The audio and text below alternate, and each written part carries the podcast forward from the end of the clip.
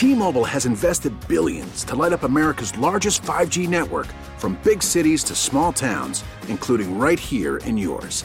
And great coverage is just the beginning. Right now, families and small businesses can save up to 20% versus AT&T and Verizon when they switch. Visit your local T-Mobile store today.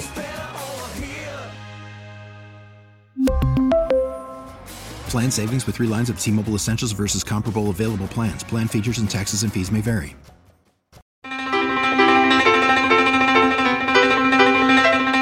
Good morning and welcome to the morning briefing for Thursday, June 14th, 2018. I'm your host, Eric Dame. Jake Hughes is your producer, and coming up on today's show, we are going to talk to Justice for Vets. Now, this is an organization that's working to help veterans who run into trouble in the law, specifically with drugs. They try to get them into veteran drug court so that they'll receive treatment instead of jail time. Jake Hughes sat down with them to find out what they're all about, and that interview is coming up in just a little bit. And of course, it is Thursday. That means the executive director of AMVETS, Mr. Joe Chenelly, will be joining us live in studio. He's got a whole bunch of stuff that he wants to talk to us about. He sent an email to me late last night that had a list of about 25 topics. Well, we've only got 25 minutes, so unless we do a lightning round, we might not get to all of them, but we're going to get to as many as we can course, American Veterans, one of the amazing VSOs working on behalf of their membership and veterans in general. Just like we are, except we don't have a membership, do we, Jake? I mean, if someone were a member of the morning briefing, what would they get? A hug? I don't know. Maybe a, we we could probably design a pretty cool T-shirt. Yeah, with like pictures of us in uh, revealing clothing. Oh yes, yes. Let's. Let, I think I know what we need to do now. I think I've got a pretty good idea. Of course, Jake and I are both veterans ourselves. If you've never listened to us before, 13 years in the Navy for me, 13 years in the Army for Jake. That's a pretty long time, I suppose. 35 years is a very long time, Jake. Could you imagine serving for 35 years like There is some no way you could have made me serve that long. there are some people who do. You do have your uh, your high ranking admirals and your very very senior enlisted who get uh you know pretty close to that 35 year mark. I'm speaking though about William Howard Hughes Jr. William Howard Hughes Jr. was an Air Force officer 35 years ago. He vanished. So I don't know, he could be like a three star general today and still be in. Maybe probably would have retired a little while ago, but he disappeared from uh, from his duty station 35 years ago. They just found him. Now, the interesting thing about this story, which we've briefly talked about, is that he worked on um, NATO issues during the Cold War and intelligence gathering and intelligence um, uh, discussion and, and description and all sorts of stuff like that. They thought that he had actually defected to Russia. That's why they Oh. thought they couldn't find him. They thought he was a spy or a double agent because he was working on all this Cold War stuff, you know, the Eastern Front, uh, the Iron Curtain over there in Europe. That was his area of expertise. Then he just disappears and no one finds him. And then 35 years later, he turns up outside of San Francisco, basically. So, there's an interesting story that's come out about this, and I'm seeing it reported uh, all over the place, including by the Associated Press. He was working in the University of California system. Oh, of course he was. Why does that not surprise me that they wouldn't do any sort of background check on somebody like this? They said that he was uh, a consultant for the University of California system. Uh, he was known as a personable, brainy number cruncher for their vast health benefits program, according to the San Francisco Chronicle. Uh, this is. It's fascinating, but that's you know that's uh, part of the argument about what's going on out in California, where I, apparently it's not okay to ever check anyone's credentials or passport or No, that's racist. anything like that. Well, to check someone's credentials, my goodness, Jake, I don't know if I don't know if William Howard Hughes Jr., who has aged rather well, I've got to say. Here's how ballsy this guy was over the years, Jake.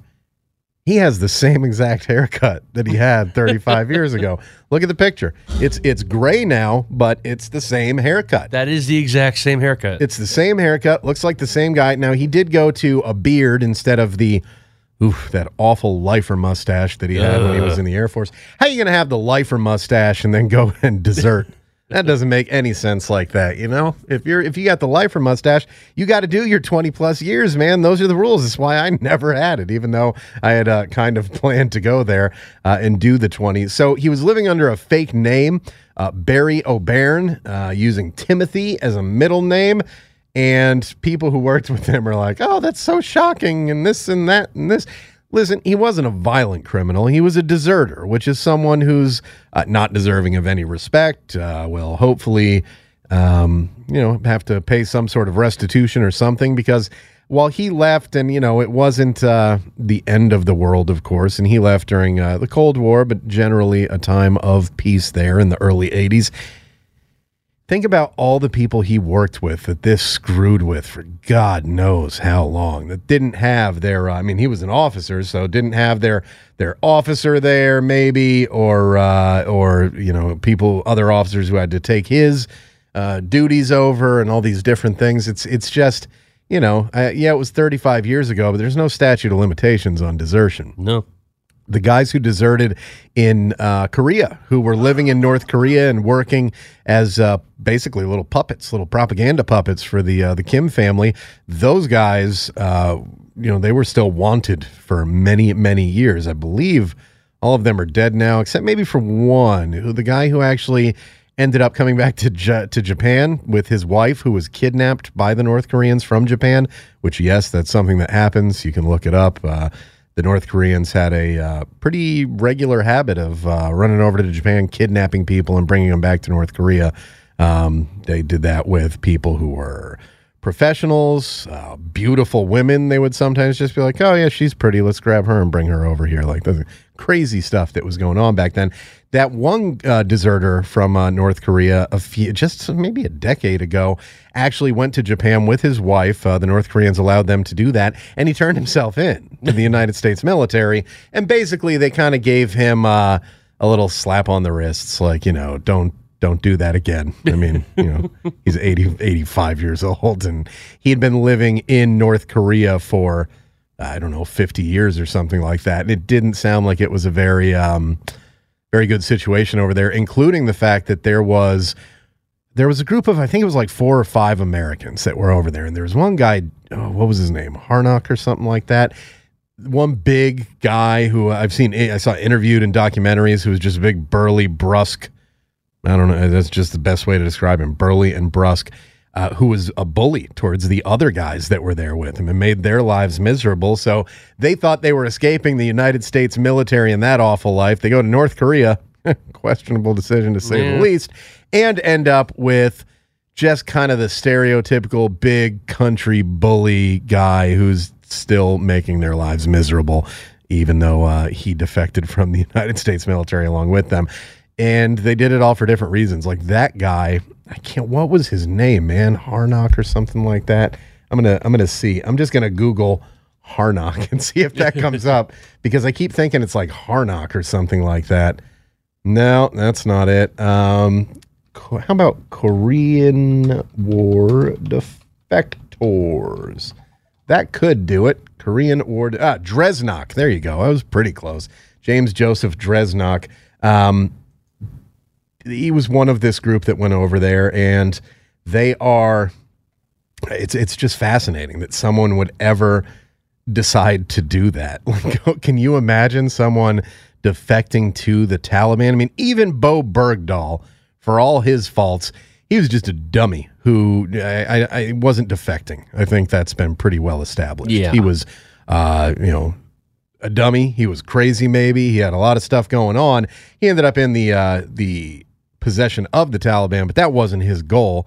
Certainly, you're not going to see anybody defecting to like the Iraqi army or to ISIS. You're just you're not seeing it. Well, no, Um, you see like teenage kids. In well, I mean, Europe. military Oh, defectors. military. Yeah, yeah, yeah. I'm not talking about kids from Europe, or there've been quite a few from the United States as well, particularly from the uh, the large Somali I'm gonna community. go. I'm gonna go def- defend free people against the empire, man. And they get there and no. Yeah, that's and that's they don't even claim that that's what they're about. It has nothing to do with freedom. But anyway, the uh, you have Americans going over there too. There's a large Somali population in Minnesota, and they have had uh, you know a bunch of people leaving to go to Somalia to take place in the, the constant war that's been going on there for the last 30 years, uh, and also over to join ISIS and things like that. But I'm talking about military defectors where you know you just get uh, you don't see it. I mean, I've seen maybe I can remember maybe one case during the OIF OEF era, and that was a guy who I believe was actually of Iraqi descent and didn't really defect to another side so much as just kind of like was like I'm just going to go out and live out in town here and you're not going to be able to get me. It was more of a, a deserter than a defector, but we had these defectors go over there which was uh, just shocking that uh, someone would ever think that, hey, North Korea, that seems like a better option than what I'm doing right now. Some of them, after the war ended and North Korea was already known to be this incredibly restrictive society, with the uh, the the Dresnok guy specifically, I believe he was facing um, some prison time under like. Uh, um, court martial for uh, you know violence and drinking and dereliction of duty and stuff like that.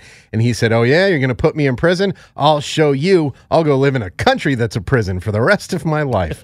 and he did. He stayed there for the rest of his life and did die there and all that stuff. So yeah, it was uh, it, it, it was just a fascinating story. I think it was Charles. Yeah, Charles Robert Jenkins. That's the one who came back to. Um, Japan, and he did in fact die on December 11th of last year. So this is a guy who, uh, uh, again, was on night patrols and crossed into North Korea and surrendered to forces there. Um, and here, here's what this guy thought, what he hoped. All right, some of them just Dresnok just wanted didn't want to go to uh, you know um, Leavenworth, basically. This Charles Jenkins guy not the brightest marble in the sack, I would say. Not the sharpest nail in the box. Not the roundest circle of them all. Not the brightest crayon in the tool drawer. No, yeah, that's a, that's a very good, uh, very good analogy right there. So Charles Jenkins defected in um, North Korea, of course, uh, defected to North Korea. His plan was this I will be taken captive by the North Koreans, sent to the Soviet Union, and then, after being going through a prisoner exchange, go back to the United States. It's like, what? It's like, dude, what? What are you? What are you talking about? What are you thinking? And I don't know if he was, but his idea was, I'll defect to North Korea. I think he kind of thought no one would really know that he had defected. They would maybe think that he was captured, and then maybe he thought he was going to be a hero. But it was like this this Rube Goldberg machine to get out of the military. like, I'll go to North Korea. They will trade me to the Chinese, who will give me to the Russians, and then the Soviets will trade me for some Soviet spy that they have over there. Of course, that did not happen at all. The interesting thing about this is he served for 10 years. The guy was in from 55 to 65 and then just just got out. I mean, he, he was a sergeant, and apparently, did he lose his mind or what happened there? It's just one of those things where uh, you really wonder. He was uh, First Cavalry Division, if you're wondering, and his dates of service are 1955 to 65. Followed by a period of desertion, and then he was again in uniform in 2004. So that was nearly 40 years later, 39 years later, uh, when he turned himself in, and he had to wear the uniform and all that stuff. He had to get a haircut to conform to Army grooming regulations. And if you go to like the guy's Wikipedia page, you'll see a picture right there. It's him in his sergeant uniform. They got him all his decorations and everything. Like he was. He was on trial there and he went to the court martial. And again, he just kind of like, I, th- I don't even know what he did. He did like maybe a little bit of uh, little bit of time in jail. I can't remember. I'm trying to think and see if we can see the uh, confirmation return. Burr, burr, burr, yeah, I don't know. Doesn't really say. Um, but yeah, it looks like uh, it, it, looks like just a fascinating mental issue. I think is what you come up to it. That Dresnok guy just seemed to be pure evil. That guy just seemed to be a nutcase who loved being in North Korea because of the uh, uh, the power it afforded him over his fellow soldiers who I believe all of them or or certainly most of them outranked him in the army, but over there he was the biggest guy. He was the 800 pound gorilla in the room, so he was just throwing that weight around and just being a negative Nancy. That's what he was. Oh yeah. A negative Nancy I apologize for using such, Such harsh language. Such harsh language, but he was a negative Nancy. So the difference, I guess, between them and Mr. Uh, Captain Hughes, Mr. Uh, Barry O'Beirne, or whatever you want to call him, he didn't he didn't defect. They thought he did. He just deserted. Again, 35 years after the fact, what do you think they should do to this guy? Do you think it should just be like a fine? Do you think he should go to Leavenworth or something? No, just because again, he wasn't. He didn't turn things over to the enemy. He didn't do anything. But we don't think. We, We don't, don't- know. We don't know everything that he was doing, you know. He just left, and at this point, he's such an old man. It's like just give him a give him a fine or something, and send him on his way. That would be a. Uh, that would probably be how I would go about it too. I mean, it's not worth. Uh, I mean, he'd have to pay to keep him in jail or in prison. Um, if they find out that he did do any of that little uh, espionage stuff uh, during his desertion there, if they are able to figure that out, and they are investigating the guy because again, the stuff that he was working on at the time was very sensitive very sensitive stuff. He was involved in classified planning and analysis of NATO's control, command, and communication surveillance systems during the Cold War and specializing in radar surveillance. So that's something that uh, the Soviets certainly would pay top dollar for. And all we know is that for decades he was working for the University of California system, uh, doing something with their healthcare records or something like that, it looks like. Um, he we don't know what happened before that. We don't know what happened. So we're gonna have to uh gonna have to see. It's uh it's not clear if he has an attorney to comment on his behalf according to the ap but this uh this guy was at kirtland air force base disappeared and then they found him living in uh the san francisco area and working for the university of california which boy that's that just lines up perfectly with what some people think about northern california Yep. in particular the jury has recommended death for a Marine Corps veteran in the murders of five California women. His name is Andrew Urdiales, and we're talking about the guy who, uh, you know, essentially was a serial killer in my eyes. I mean, when you kill that many people and it's not, I don't know, you know, the, the difference between what's a serial killer and what's not doesn't even matter. You killed a whole bunch of people. Whether it was ritualistic or not, and whether it was, you know, following some sort of pattern or not, um, this guy is someone who moved to Southern California as a 19 year old Marine and then killed four women while he was in the military and another one while vacationing in Palm Springs in 1995.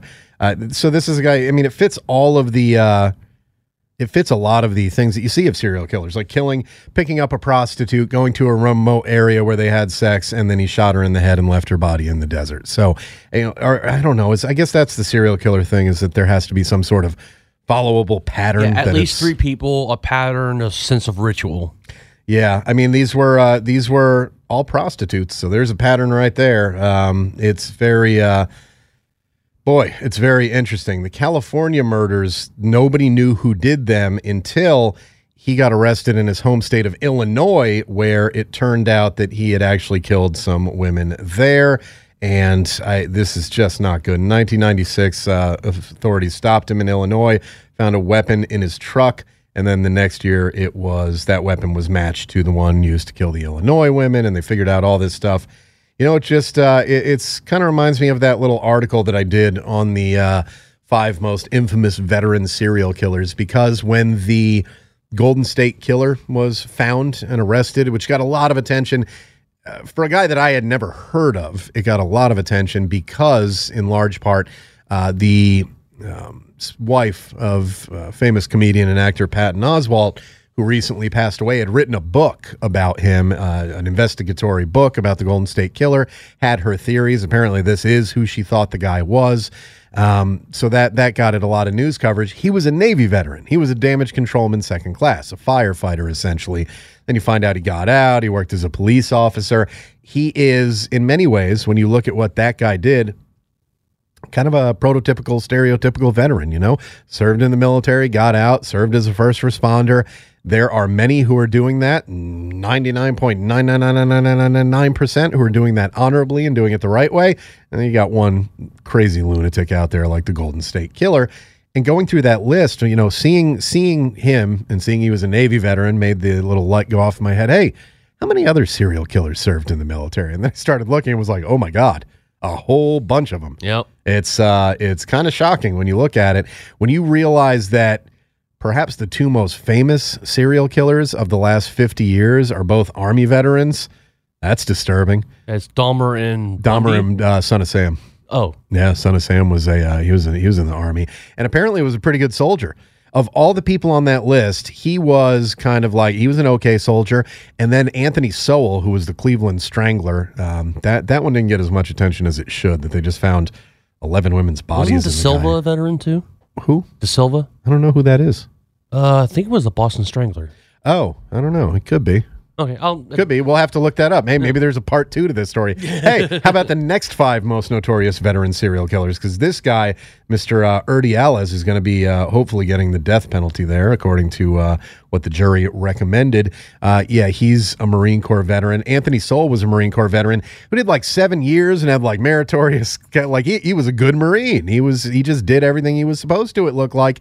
Got out and had uh, had you know as you as you look into those guys you seem to find some connections to very, very difficult childhoods for all of them. Yep. Some of them are just born messed up, but that's kind of rare. When you have people like Jeffrey Dahmer, who was abused and molested and raised by, you know, eh, there there was all sorts of stuff going on there. David Burke. I mean, it, you can go down the list, and each and every one of them seems to have uh, some some issues dating back to childhood. That tends to be the most common thread among all of them. Uh, look at Ed Gein and the stuff that went on with him and his mother. Yep. That's the basis for the movie Psycho. If you don't know, um, the as you go back and look at that, that's the common thread. But I got to tell you, man, after looking through the list of how many were veterans, uh, th- that veteran thread is a fairly common one in the serial killer world too, including the uh, the Green River Killer, who I remembered hearing about the Green River Killer when he was caught, but I did not remember or realize that this may be the most. Uh, he may have the highest body count of any serial killer in the history of the United States, and the reason is I kind of figured out as I was looking through and doing the research for that article. It happened like two weeks before September 11th, 2001, that they arrested him. So his trial and everything was going on uh, essentially during during the, the height of the war in Iraq and Afghanistan and all that stuff. So it just kind of took a back seat on the uh, on the news. Also, I was overseas for most of that time, so that probably had uh, had something to do with why I didn't hear a lot about that. But I don't know, man. The fact that Jeffrey Dahmer was an army medic, does that make you wonder, like, hmm, who was giving me my flu shot? I've known I've known some seriously messed up medics in my time. Like I had a guy. I, no, I can't talk about it. I can't talk about it on air. I can't. there are stories like that. You know, the corpsmen that I served with, I made a lot of great corpsman friends over the years. Facebook friends with a bunch of them still. One, actually, she was just up in Baltimore doing um, uh, adaptive CrossFit with the adaptive CrossFit guys, uh, Mr. Zerkenbach, that we talked to on the show a few weeks ago. She's the one who actually put me in touch with them. She was a corpsman. She's now gone to the dark side and is an officer. But many, most of the corpsmen I met, the Navy corpsmen, fantastic people. I can't think of any of them that were really, really messed up. But apparently, Army medics, that's a different story, huh? Yeah. Jake's like, yep, not talking about it, but yeah, it's over there. Oh yeah, Steve Scalise out at the uh, the congressional baseball game, I believe, is taking place uh, uh, later on. And of course, you remember a year ago, we've been on the air now for a year. I remember that morning when that happened, when the shooting at the congressional baseball game happened. That's something again, you know, it kind of brings you back to that Green River Killer and why uh, he was also an Army veteran. I think because I think on our list we had like can't. Army or no, he was maybe he was Navy. I think he might have been Navy. Anyway, I'd have to go back and look. You can find that story on connectingvets.com. Just put serial killer into the search bar or uh, Jeffrey Dahmer or Careful, David you may end up on some sort of FBI watch list. Yeah, probably, you know, just for doing my job. But, you know, it's kind of like the Green River Killer there. I keep, I keep thinking more and more that he was Navy because I think it was like two sailors, two soldiers, and a Marine on the list. No Air Force people that I found that were on that list, but that's okay. I'm sure. I'm sure there's an Air Force veteran serial killer out there. I'm sure. Uh, so don't feel left out, Air Force. Um, the the interesting thing about that that shooting of of members of Congress, where you had a veteran who was also a, doctor who and uh, who saved Steve Scalise's life, essentially. That happened in Washington D.C. a year ago. When was the last time you heard about that? I can't like a couple weeks after it happened when when Steve Scalise came back to work. That's that's I think the last time I heard anything about it. Haven't heard anything about the guy who did it. Haven't heard anything related to it uh, in I mean almost since it happened. It's pretty interesting, but that's kind of how the news cycle works. Here on this show, though, long memory. We don't forget. And we talk to people that we like talking to and we like telling their stories. And we'll tell you about a good one coming up as Jake Hughes talks to Justice for Vets. And then later on in the show, Joe Chenelly, Executive Director of AmVets. It's going to be a great Thursday morning, which is my second favorite day of the week, next to Friday. Why is it my second favorite? Well, because it's next to Friday. I already said. You're listening to The Morning Briefing. Eric Dame, Jake Hughes, back after this helping military veterans stay connected. We make it easy. We're CBS Radio's ConnectingVets.com, connecting vets every day. Online and all over social media Facebook, YouTube, Instagram, and Twitter at Connecting Vets.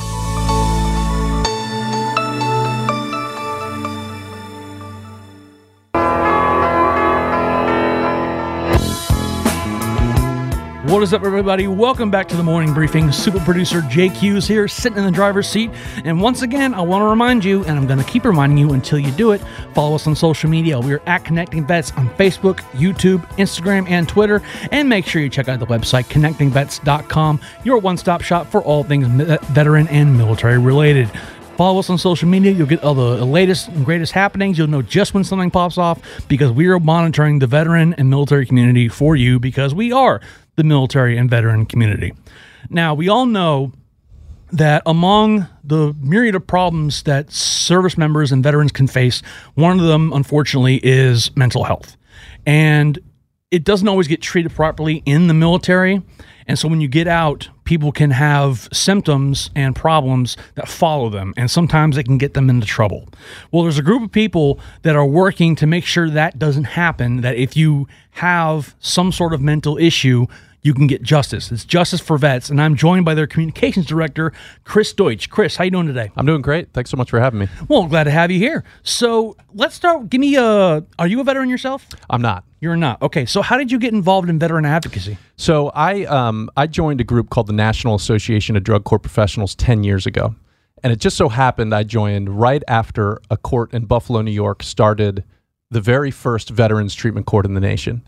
And my boss said to me, "Look, Buffalo's doing something really interesting with veterans. Figure out what it is, see what you can find out. Let's help spread the word. And so from the very beginning, I was uh, up in Buffalo working with them to uh, to figure out exactly um, how they were adapting the already successful treatment court model to specifically serve veterans. And what we found was that they were doing something really unique. They were creating a courtroom only for veterans, where their specific needs were being addressed with the specific source uh, resources um, that were the right fit. And um, almost immediately it caught on like wildfire across the country.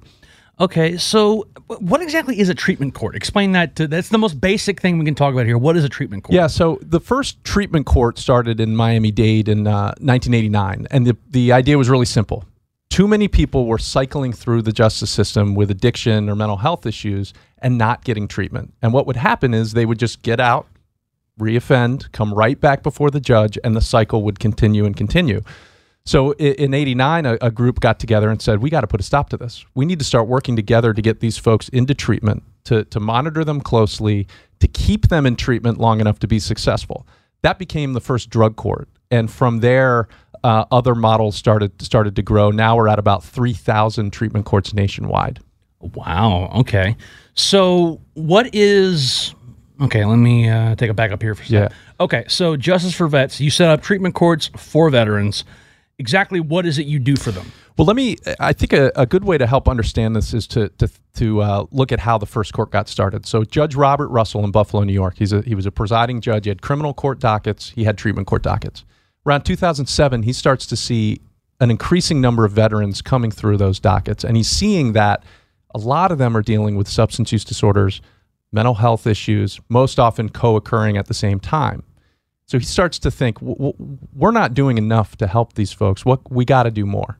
At that same time, he's dealing with a Vietnam veteran in his mental health court. And this gentleman is unresponsive. He's not responding to treatment. He's not engaging with the court. He's not accepting the help. Judge Russell looks at two Vietnam vets on his court staff and says, Hey, why don't you take this guy out in the hall, talk to him for a bit? You're both vets. Maybe you can reach him. They talk for an hour. Judge Russell recalls the case. The gentleman stands at parade rest. Judge Russell says, Are you willing to help, accept the help we're offering? He says, Yes, sir. At that moment, Judge Russell realized there is a therapeutic component to the camaraderie that exists among the people who served. And at the same time, there are also resources and benefits specific to veterans that that that um, really need to be applied to help deal with some of these issues.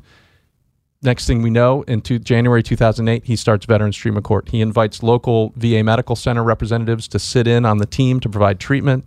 He closes the courtroom to non-veterans, and and, and almost immediately they find that the veterans in the program are much more receptive to treatment.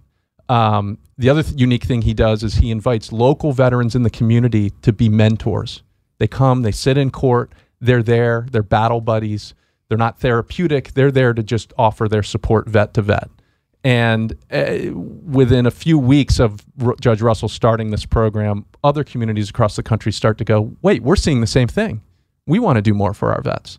And so they start to adapt veterans treatment courts. And now, 10 years later, we're at 350 veterans treatment courts. We serve about 15,000 justice involved veterans a year. Wow, that's impressive. Yeah. So let's get down to brass tacks here. Is this a thing that's going to get veterans out of jail, out of jail time? Yeah, the idea is that look, a lot of the the uh, charges that the, some that some veterans are dealing with are related to these substance use or mental health disorders, and if we can treat those issues, we can prevent these folks from reoffending. We can get them back with their families, back in the community where they really belong. This is an alternative to jail. Um, it, I think it's important to note veterans are incarcerated at lower rates than non-veterans. The vast majority of veterans come home; they're they're heroes in the community. There is a percentage of them that will struggle and that will become involved in the justice system. So the question we all have to ask ourselves is: Is justice best served by locking these folks away, or can we do more to get them back on their feet? And um, and in veterans treatment courts, we see that we can in fact do more. And not only is it more successful, it's more cost effective. It's really a no uh, an everybody wins situation. Okay. Let me ask you this. Uh, I don't know if you can talk about this, but can you know what are the most common crimes that you see that like like is it just substance abuse or are these things related to that? Like what what do veterans usually come in for? That's a great question. So, you know, it, in some ways it can depend. You know, some of our Vietnam era veterans um, have really been struggling with these issues for a long time. Um, many of them have, you know, they've, they've lost their housing, their family is unstable, they've, they're maybe out on the streets, they have long histories of substance use. You know, they may be brought in on charges that are a little more specific to um, to a, to to an addiction, whereas some of the younger veterans, you know, these are folks who are coming home. They're still coming to terms with their experience. They've never received treatment for some of the PTSD they may be suffering. They go to a bar, they get in a bar fight. Next thing you know, they're charged with assault, serious felony, could be facing jail time. Or they rack up three or four DWIs really quickly, you know, in, in a month or two. Um, you know, it, it, typically it's going to be offenses that um, there, there may be some violent offenses. Violence is a is a broad term. So possessing a weapon, for example, Right. Um, if if there's a, an, an issue with a veteran and there, there's a weapon, all of a sudden that's a violent charge. Um, but we still think those folks should be treated in one of these courts. Um, you're not going to see a veteran get into veterans treatment court if there's an issue with serious bodily injury or death. But when we can make that link between the the the, the crime that's been committed and the diagnosable condition, we really want to see them get this treatment. And and it's not easy. It's not just treatment. There's a lot of supervision. There's a lot of accountability. There's a lot of structure involved um, to help get these folks back on their feet. Right. Okay. And that makes a lot of sense because veterans, the, the symptoms of PTSD can be right. Can there's a set there's core things that most people suffer from, but they can be wide ranging. Absolutely. And the fact that uh, these things don't always manifest immediately. You may be fine for a year, and then all of a sudden things just kind of hit you, and so it's good. Yeah, that's a great point. I've seen some research that says it can take up to 10 years for these issues to manifest to the point where a veteran is bec- is becomes involved with the justice system. 10 years for, you know, the, the family struggles to to come to a head, for a job to be lost, for the housing to become unstable. All of the drivers that ultimately contribute to someone becoming involved in the justice system. So while the progress we've made has been fantastic, we may not have seen the wave yet of veterans who really need help and, and are coming into the justice system. Um, and I think the other important point to make is we we want to make sure these folks are getting help before they get involved. I mean, Right. we we need we we want we want to be out of business. we want every veteran to get the treatment they need so that they don't have to need a veterans treatment court. But if they do come in contact with the justice system, we want a veterans treatment court there to make sure that they get the benefits and treatment they've earned. Okay. So how does a veteran go about getting the attention of the veterans just justice for vets? So typically, um, a referral to a veterans treatment court will be made sometimes by a defense attorney. Sometimes it's a prosecutor who says, "Look, I'm looking at this case. It seems like there's an issue there. You know, let's get them assessed and, and consider them for veterans treatment court." These are really collaborative efforts. Most of the justice system is adversarial.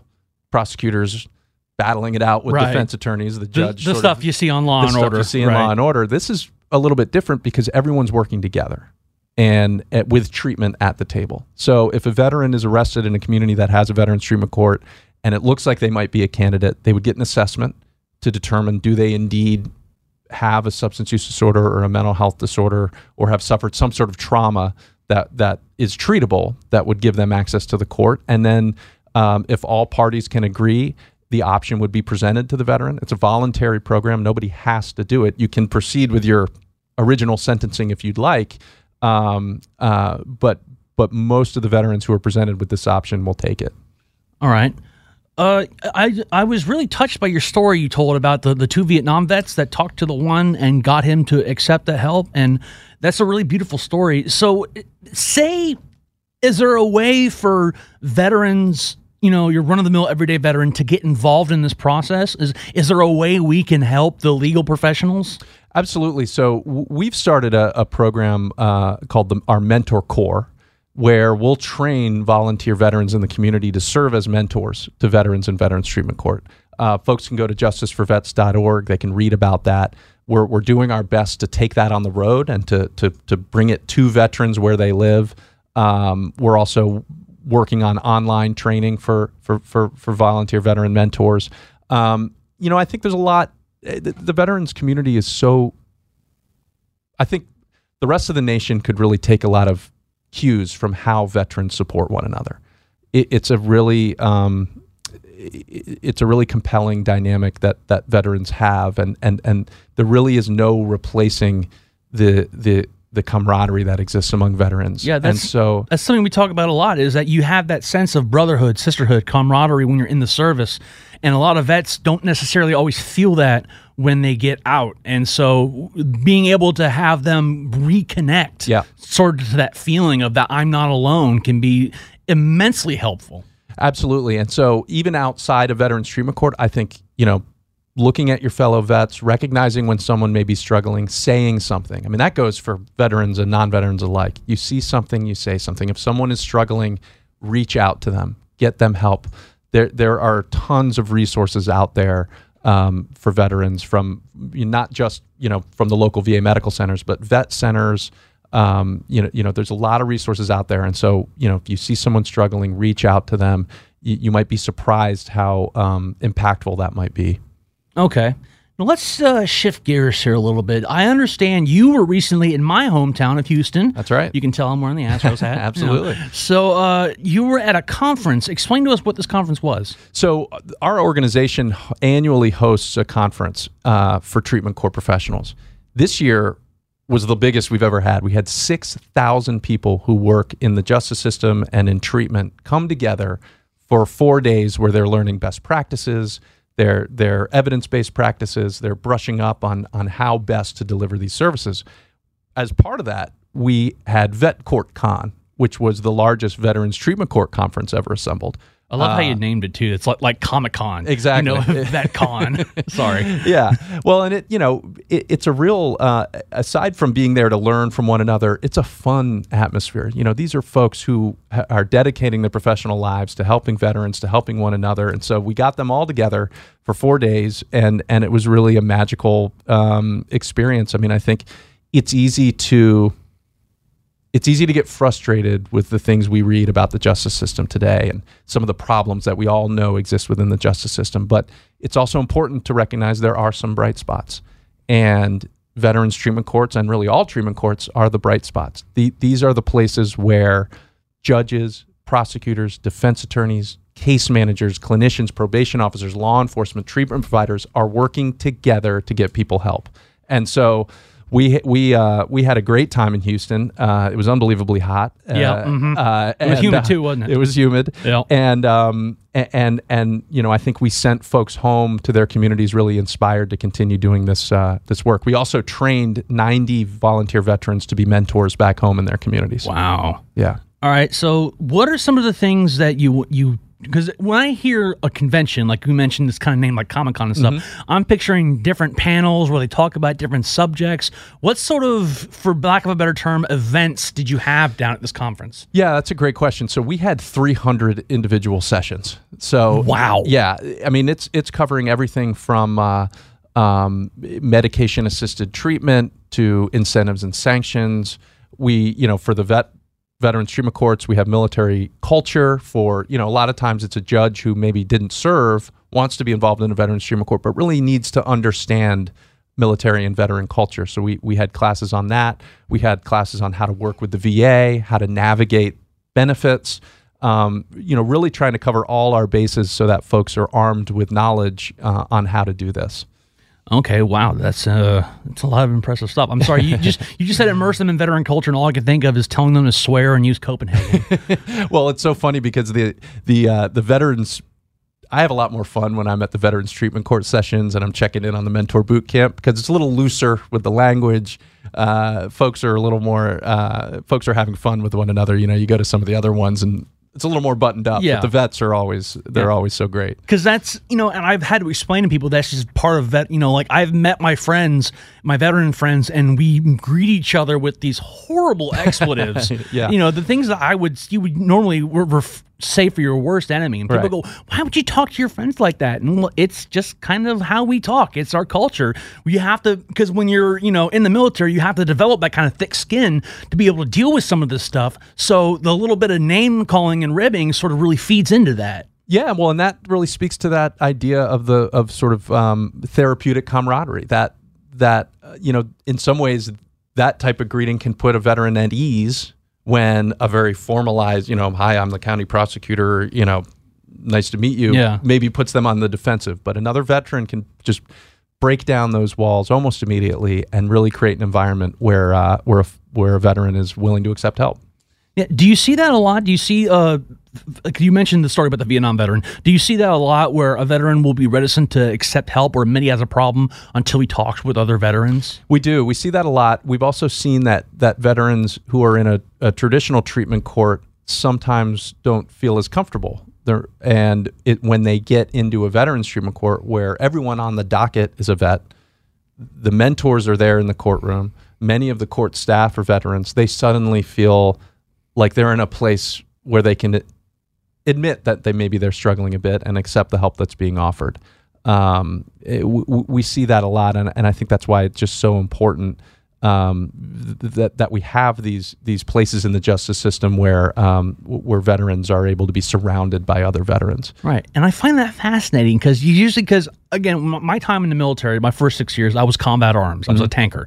And so I know, especially in MOSs and jobs like tanker, infantryman, uh, mortars, or whatever, you see a lot of how am I trying to put this exactly? A, a lot of where the presiding attitude is suck it up and drive on. We have a mission to complete. But when you once you get out, that dynamic sort of shifts and where it's like, yeah, dude, it's okay to accept help. You can go to sick call. You can Yeah. admit that you have something wrong with you. Yeah, I think I think that's one of the real challenges we have is is breaking down. Uh, maybe it's not breaking down, but breaking through that warrior mentality, um, where it's okay to accept help and it's okay to to say, you know what, I am struggling. Things aren't okay at home. Um, I I need I need some sort of treatment or I need help or I need support. Um, and and I think the more I mean one of the reasons I'm so appreciative to come here and and and talk to you is because I think the more we can get that message out that that it's okay. There were resources out there. You're not alone in in these struggles. Um, the more we break down those barriers. Right. Now, kind of what we were talking about is uh, you mentioned the mentors kind of some I'm seeing something on the email called veteran veterans mentor boot camp. Right. Exactly what is that? Because it I'm sorry, I used to be a drill sergeant, so if you put try to put a veteran through boot camp again, he's most likely going to greet you with some expletives. We'll say. Exactly. So, what exactly is that program? Yeah, yeah, it's a, it's a little bit of a kitschy name, but um, but but that's our that's our training for veterans to be mentors in the community. So, as p- part of our what we did at our conference is we held it's a two day training, all day long, veterans all in a room together, really learning um, beyond just the regular support that a veteran would provide any other veteran any other day to really navigate some of the boundaries that that might need to be in place given that this is a court and there's clinical issues involved um, so so it's really to to to arm those veterans who are going to be mentors with um, w- with with the training they would need to to be um, of the most service to the veterans in the veterans treatment court Okay. Um, let me ask you this, and it's, it's a bit of a intangible, but it's something I'm always curious about when I interview people, especially when I interview people who aren't veterans mm-hmm. themselves or don't have that military connection. What is it that made you want to help veterans? I mean, I know you said your boss told you to do it, told you to figure it out, but what is it personally that you think that brought you to this, you know, justice for vets? I think that's a great question, and and it's one that comes up a lot actually because a lot of the folks working in Veterans Treatment Court are non-veterans. I think for me, I, I think it was two things. One is that, you know, I, I, I didn't serve, and so because I didn't serve, I didn't raise my hand and and sign on the dotted line and serve. I think I have an obligation to be there for the men and women who did, and I I the more I started to learn about the justice system and, and, and veterans involved in the justice system, I became really uncomfortable with the idea that these folks would go into harm's way to protect this nation, come home and struggle with the after effects of that experience, and wind up behind bars. I just couldn't, I can't live with that. Um, and, and I feel like bec- because I didn't serve, I have an obligation to do everything I can um, to help these folks. Um, I also, because I had a, had a background with the justice system, am aware of where the system is broken. and for people with substance use and mental health disorders, in a lot of places, the system is broken. And this is an opportunity to fix that. Um, you know, you look at, I've met so many veterans who have gone through these programs, you know, guys who are facing 10 years, 15 years in prison, who are now back with their families they're reunited with their kids. They're of service to their community. These are people who do not belong behind bars. They are assets to the community. We need them out in the community. We are a bit stronger nation with our veterans in our communities. Um, and so uh, for me, it, it didn't take very long for me to realize this was something I had to be involved with. And I'm, and frankly, I'm grateful that I've had the opportunity to be involved for as long as I have. Yeah, I have a friend back in Houston that uh, yeah, he, he's involved in veteran affairs and stuff like that. And he's often told me the way he puts it is, "You raised your hand, so I didn't have to, Mhm. and now I owe you something." And Absolutely. it's like that sort of profound way that hit me. But you know, I understand that, and that it's. I mean, like you said, veterans are a resource; they can do great things in the community, but sometimes they need help. Yeah. Now, one thing I want to ask you, we're running this a little short on time, is this: what do you say to people that think this is just being soft on crime? That all this is is just a way to getting junkies out of jail. Yeah. What do you say to that? Well, I think there's a couple ways to respond. Uh, the first would be um, I would ask them if they think the current system is working, because you cannot look at the statistics and argue that it, what we're currently doing works. Uh, about 80% of the people in the justice system are dealing with some sort of substance use or mental health disorder. About 80% of them will reoffend when they get out. That is a fact. So that becomes uh, law enforcement resources, court resources, taxpayer money to go out and deal with those re- those repeat offenses. This is just a much, on a very practical level, a much more effective, cost effective way of doing justice. Now, that's the practical answer. then you can go back to what we were just talking about the fact that perhaps we should examine our obligation to make sure that veterans have the help that they need. And, um, you know, it's not often that the right thing to do is also the most effective thing to do, but this is one of them. Uh, and so, you know, I, I think th- we do tend to hear that from time to time from folks. Usually it's people who don't fully understand what this is about. And once they get to experience it, see it, learn a little bit more, they come around. Um, the, the other thing I'd add is that this is not a get out of jail free. It's not easy. It's not easy to confront your demons. It's not easy to accept treatment. It's not easy to treat an addiction. Um, these these folks are. We ask a lot of these folks when they're in these programs, and typically they're in there for a year, sometimes two years, sometimes three years. Um, that's how long it takes.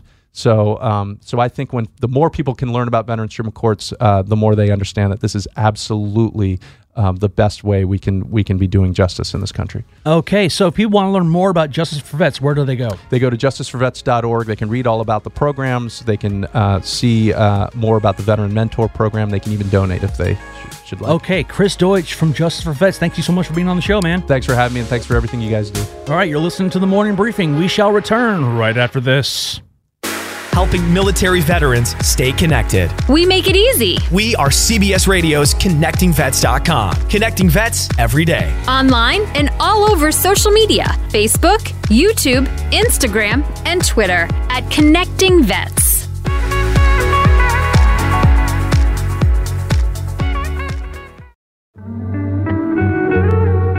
Welcome back to the morning briefing, Thursday edition, June 14th, 2018. I'm your host, Eric Dehm. Jake Hughes is your producer, and ConnectingVets.com is your website created by veterans for veterans and focusing on the veteran experience.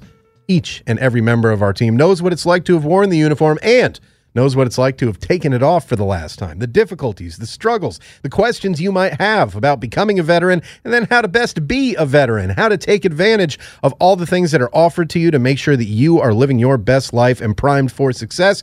That's what ConnectingVets.com is all about.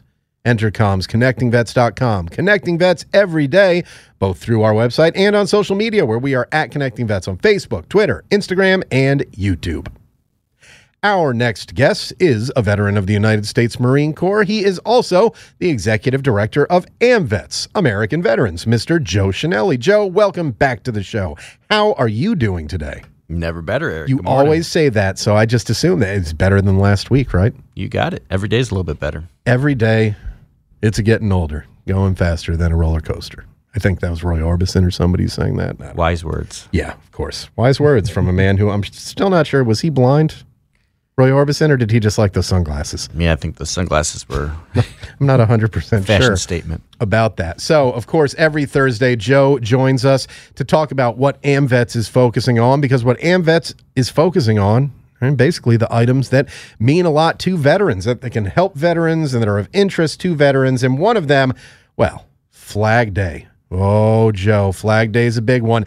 And of course, we talked to you uh, a couple weeks ago about an issue that you had concerns about relating to Flag Day, where up in your home state of New York, uh, really upstate New York, so as I call it, Southern Ontario, you guys had some issues with uh, post office telling veterans groups that they could no longer uh, give out the the buddy poppies uh, because you know people sometimes make donations and that's begging for money according to those post offices. Flag Day was another one that you uh, that you particularly were concerned about that coming up with the post office issue. But overall, Flag Day is a big day for AMVETS, isn't it? Absolutely. We have a, a lot of patriotic programs, and the uh, Flag Day is something that our, all of our posts celebrate, and it's a way that they're really able to get into their communities on this day. Um, they give out thousands of flags, replace thousands of flags all over the country at schools, at government buildings, at um, businesses. They recognize a lot of businesses, business owners all over the country for displaying the flag properly. Um, they do a lot of educating to make sure that people know how to properly care for the flag. And then, of course, they uh, help um, get rid of flags that are, are worn and not serviceable anymore in the, in the proper way. So, uh, really, from uh, cradle to grave with the flags, AMVETS is all, all over that. So, this is a very big day for us. And, you know, Americanism program is one of our, our, our key components that our organization takes a lot of pride in. And it's something that is, of course, a holiday that I don't know if people know a lot of the history about Flag Day. I imagine that AmVets does. So, Flag Day, the, what is the importance of it? What is the meaning of Flag Day besides, hey, we love the flag? Or is it really just that? So it's actually the flag's birthday. So um, 241 years ago uh, today, um, the Continental Congress adopted um, our flag for the first time uh, with 13 stars at that point, and you know each of the colors and the stripes and stars. I think most of your listeners have a pretty good idea what that all means. Right. Um, but unfortunately, a lot of people outside of the military community really don't uh, understand that, and so that, that's something that we really take upon ourselves to help. Uh, and we start with the nation's youth. We're in the schools. We actually have a lot of presentations we'll be giving in schools today. Uh, uh that happens really year round. there's also a lot of schools that are out for the summer. Um, but we work with the Boy Scouts, the Girl Scouts, um, all over to make sure that people understand what, what that flag represents. You know, um, with the police stand stuff that happened earlier this year, and you know, we talked a lot about patriotism, about the proper way to yeah. respect the flag and the national anthem. Uh, one thing I hear a lot is, "Well, I fought for that flag," or you know, "I was in the military for that flag." I, I just disagree with that, but I do believe that the flag, because I, I, didn't fight for a inanimate object. I fighted, I fought for, you know, for the people of this country and right. the freedoms. I really, and this flag represents that. And so that's something that's you know very important to us. Right. Symbols have meanings, and for those who uh, who disagree with that, and I, I when I was in college, I heard this from some college kids, and what I would kind of say to them is, uh, "Do you have any relatives that are buried in a cemetery?" And say, "Yeah." I said, "Okay." If I show up and just kick over that headstone, or if I spit on it, or if I do something like that, uh, how would you feel about that? Well, I'd be angry.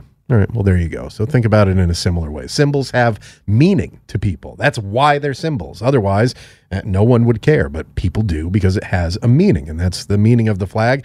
Uh, it's different to everybody, and I, I, I understand exactly what you're saying. Where you know you didn't fight for a flag, that's kind of silly, but for the ideals that the flag represents, that's really what it's all about, and that's something that you know a lot of people um, these days seem to not agree with, don't care about. There's and we saw on college campuses a few years ago where there were uh, people using the flag as their protest, where they would walk on it. One of them using it uh, in a pretty disgusting way in the bathroom. I remember that one. Uh, she uh, did not uh, did not end up doing so great from doing that. People didn't care for that on either side. But uh, you know, it, it, do you think this is an opportunity to kind of shine a light and make sure people do understand exactly what that flag is? Is standing for, what it does stand for? Yeah, you're absolutely right, and it's very important that you know we have this one day because we're kind of a, a, nation that needs to have a, a day to set aside for this or that before our, our media on the large scale really talks about it. Yeah. Um, and so this has been a great opportunity for us. So we have a, a lot of uh, messaging going out through national media today, and uh, hopefully uh, a lot of Americans will have a better understanding of why our flag is important by the end of the day. It's also a holiday that's celebrated in countries around the world. So for anyone out there who's like, oh, it's jingoistic, fake patriotism, Flag Day garbage. All right, well, guess what? Flag Day is also celebrated in uh, Venezuela, Vietnam, the United Kingdom, Turkmenistan. I mean, you can go down the list. There are many countries who celebrate their flags. Um, only seems to be one country where there's a, a fairly uh, large subsection of people who seem to think that it's a bad thing. The flag is a bad thing. Most of those other countries seem to think their flag's a pretty darn cool thing, and I think most people in our country do think that. But there's a uh, there's a a very loud group out there, a very loud, small group, I would say, uh, throwing their thoughts on it. But I love that flag. I like what it looks like, and I have it tattooed on my right arm, as a matter of fact. So there you go. Um, there are, of course, other things going on today, including the Veterans Creed being unveiled. So, what is the Veterans Creed? I know the Sailor's Creed, although don't ask me to respond, recite it because I definitely can't. But what is the Veterans Creed? Sure. So, this is actually something that's just being rolled out today. Uh, 12 organizations, including AMVETS, have been working on this for a while since uh, last fall. Um, actually, uh, General George Casey, um, former Army Chief of Staff, had came up with this idea. The bottom line is, we all have a, a shared uh, set of virtues, if you will, and a mindset, and uh, something that really brings us together. And so, we wanted to kind of create something that can uh, remind non-veterans um, or, or inform non-veterans and remind veterans of, of what we're all about and what, what bonds us together. And so came up with uh, eight lines in, in the Veterans Creed. And, uh, we're actually going to roll it out at one o'clock here in Washington today, um, right next to uh, the Supreme Court, across from the Senate. Um, and we'll we'll talk about that there. Uh, we have a press event uh, with all these organizations, and I'm excited about it. And I, I think it'll be interesting. I look forward to seeing how it's received. I do have the creed with me, and I could read it for you if you'd like. And, Yeah. and we're not doesn't get its world premiere until one yeah. o'clock, but it can get its connecting vets premiere That's right quite now. all right. Yeah. So this is eight lines. I am an American veteran. I proudly served my country. I live the values I learned in the military. I continue to serve my community, my country, and my fellow veterans. I maintain my physical and mental discipline. I continue to lead and improve. I make a difference. I honor and remember my fallen comrades. There you go. Simple and I think really direct to the point. and e- any one of those points can stand on their own as well. And there's nothing uh, extraneous thrown in there. There's nothing political about it. It's it. just kind of uh, you know general thing. Now there are some people out there. I can already hear them. In fact, I've seen some of them post about this when they heard about it. Like, that's stupid. What do we need that for? What does that do? What do, what do you say to those people?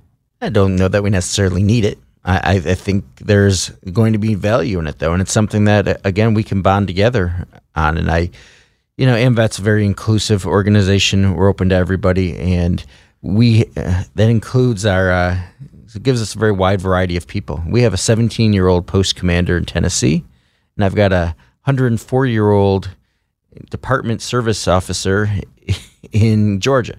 So you know the full wide, very wide uh, range of of generational, uh, you know, generational values and things like that too. Right. And they both have seen this, and they can both relate to this. And this is something that, despite having 80 years between the two of them, you know, they both see this the same way.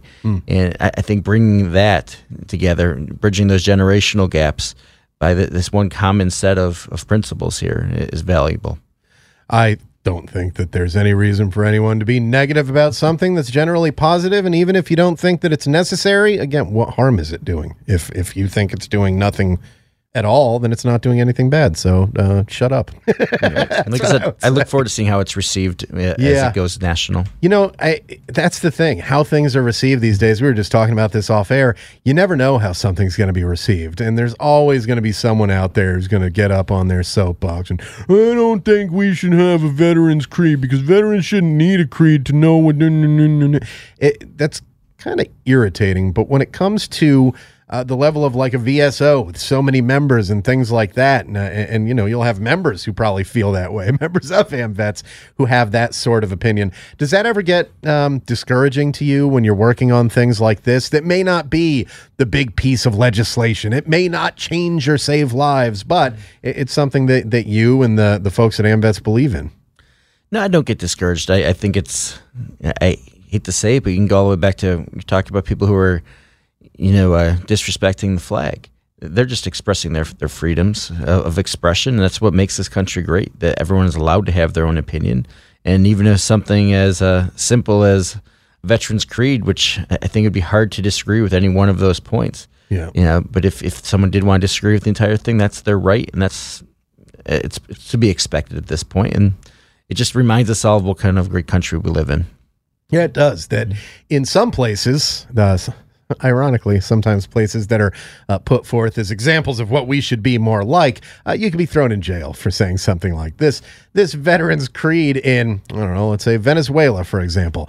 This Venezuelan veterans creed is garbage. Oh, is it? Well, you can tell everybody else in prison what you think about that. I mean, uh, there are plenty of places like that around the world. Here, you have the ability to say what you want about what you want and everybody's going to let you doesn't mean we have to agree with you though and that's one of the things that amvets has been uh, you know involved in on several in several ways in recent months including the please stand issue and here with the veterans creed where it's not just you it's several veterans organizations who are some of the other organizations that are involved in this Sure. So there's 12 organizations. So we have uh, several of your regular guests. You know, the um, VFW, DAV, Amer- American Legion, uh, Vietnam Veterans, um, Military Order of um, Purple Heart.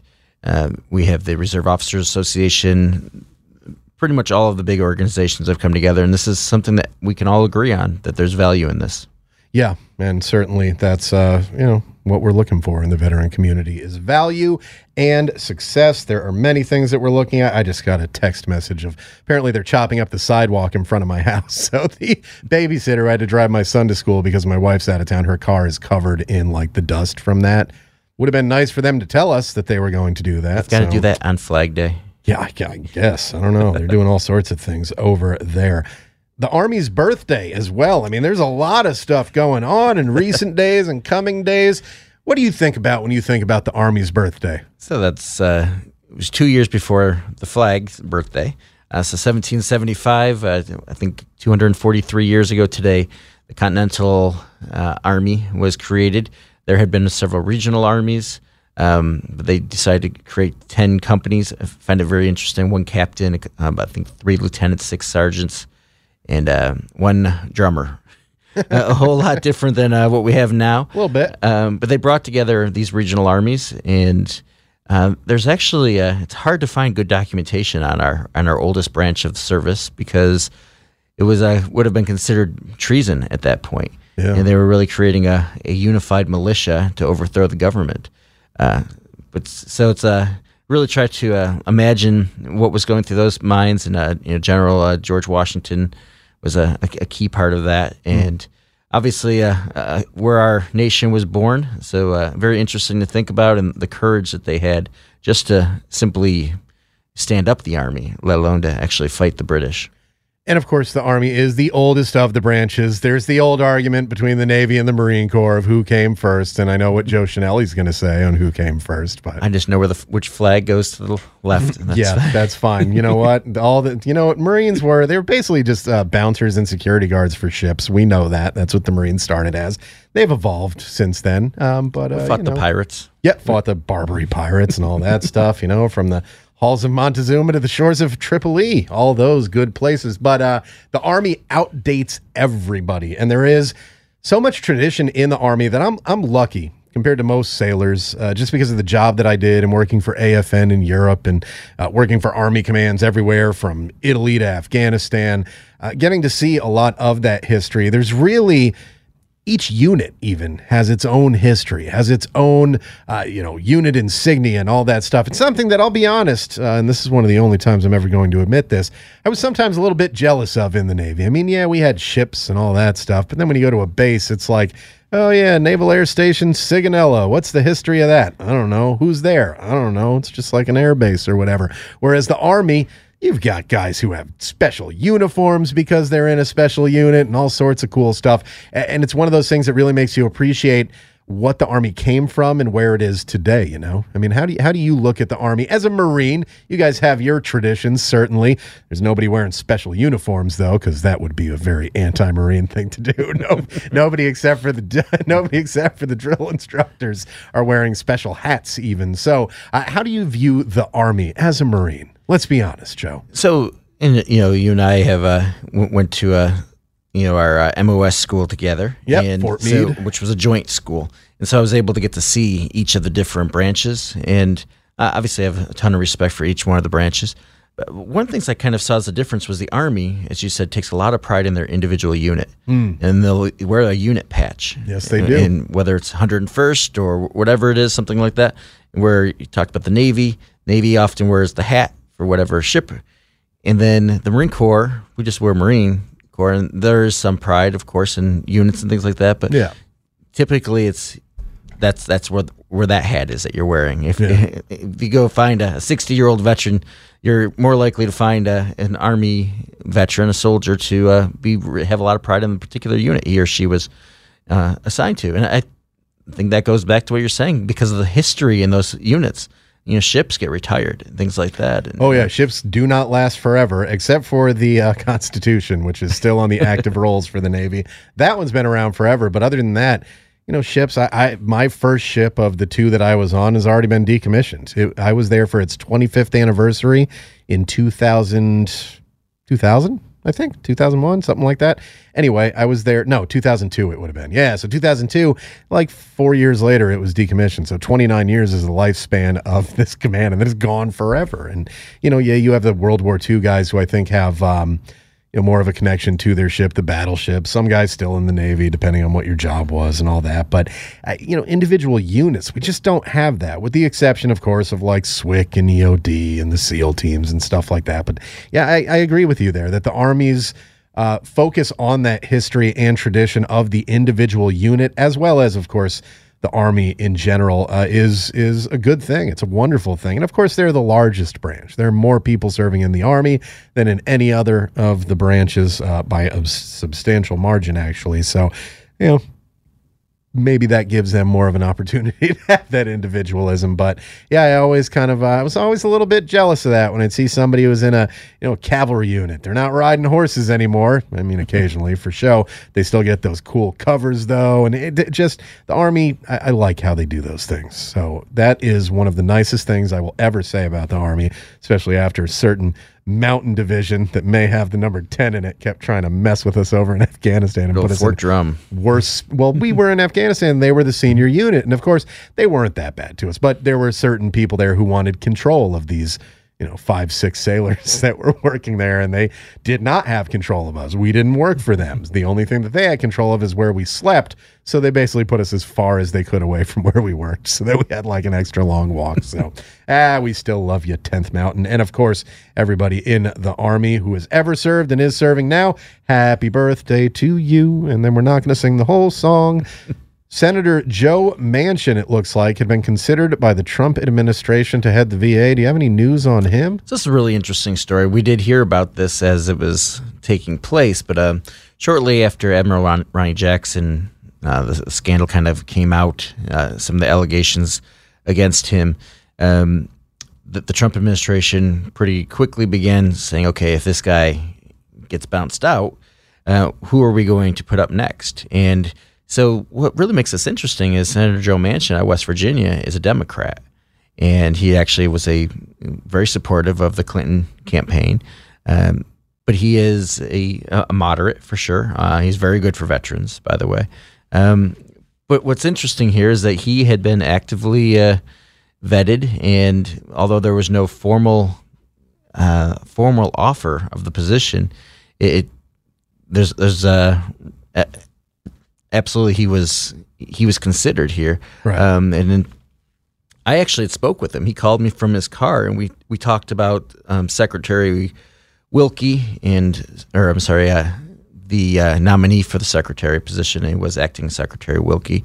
Um, it was very interesting. And then what we've been what we've been told now is that the Trump administration really would like to get Joe Manchin out of his Senate seat because he's up for reelection in a state that went by 42 points to Trump in the presidential election. And so there was a lot of talk that you know Manchin, he's the only guy out there who could retain that seat for the Democrats. And so uh, apparently Joe Manchin had looked at the polls, and he looked at the polls, and he finally saw some polls that gave him some hope of retaining his seat. And of course, uh, you're going to get paid better, and you have a lot longer uh, of a job if you get reelected to the Senate rather than becoming a secretary. Um, but probably one of the more depressing parts of all this was Joe Manchin had expressed, um, he did to me as well, that he sees this secretary position as something that might not be able to succeed, no matter who's in the position.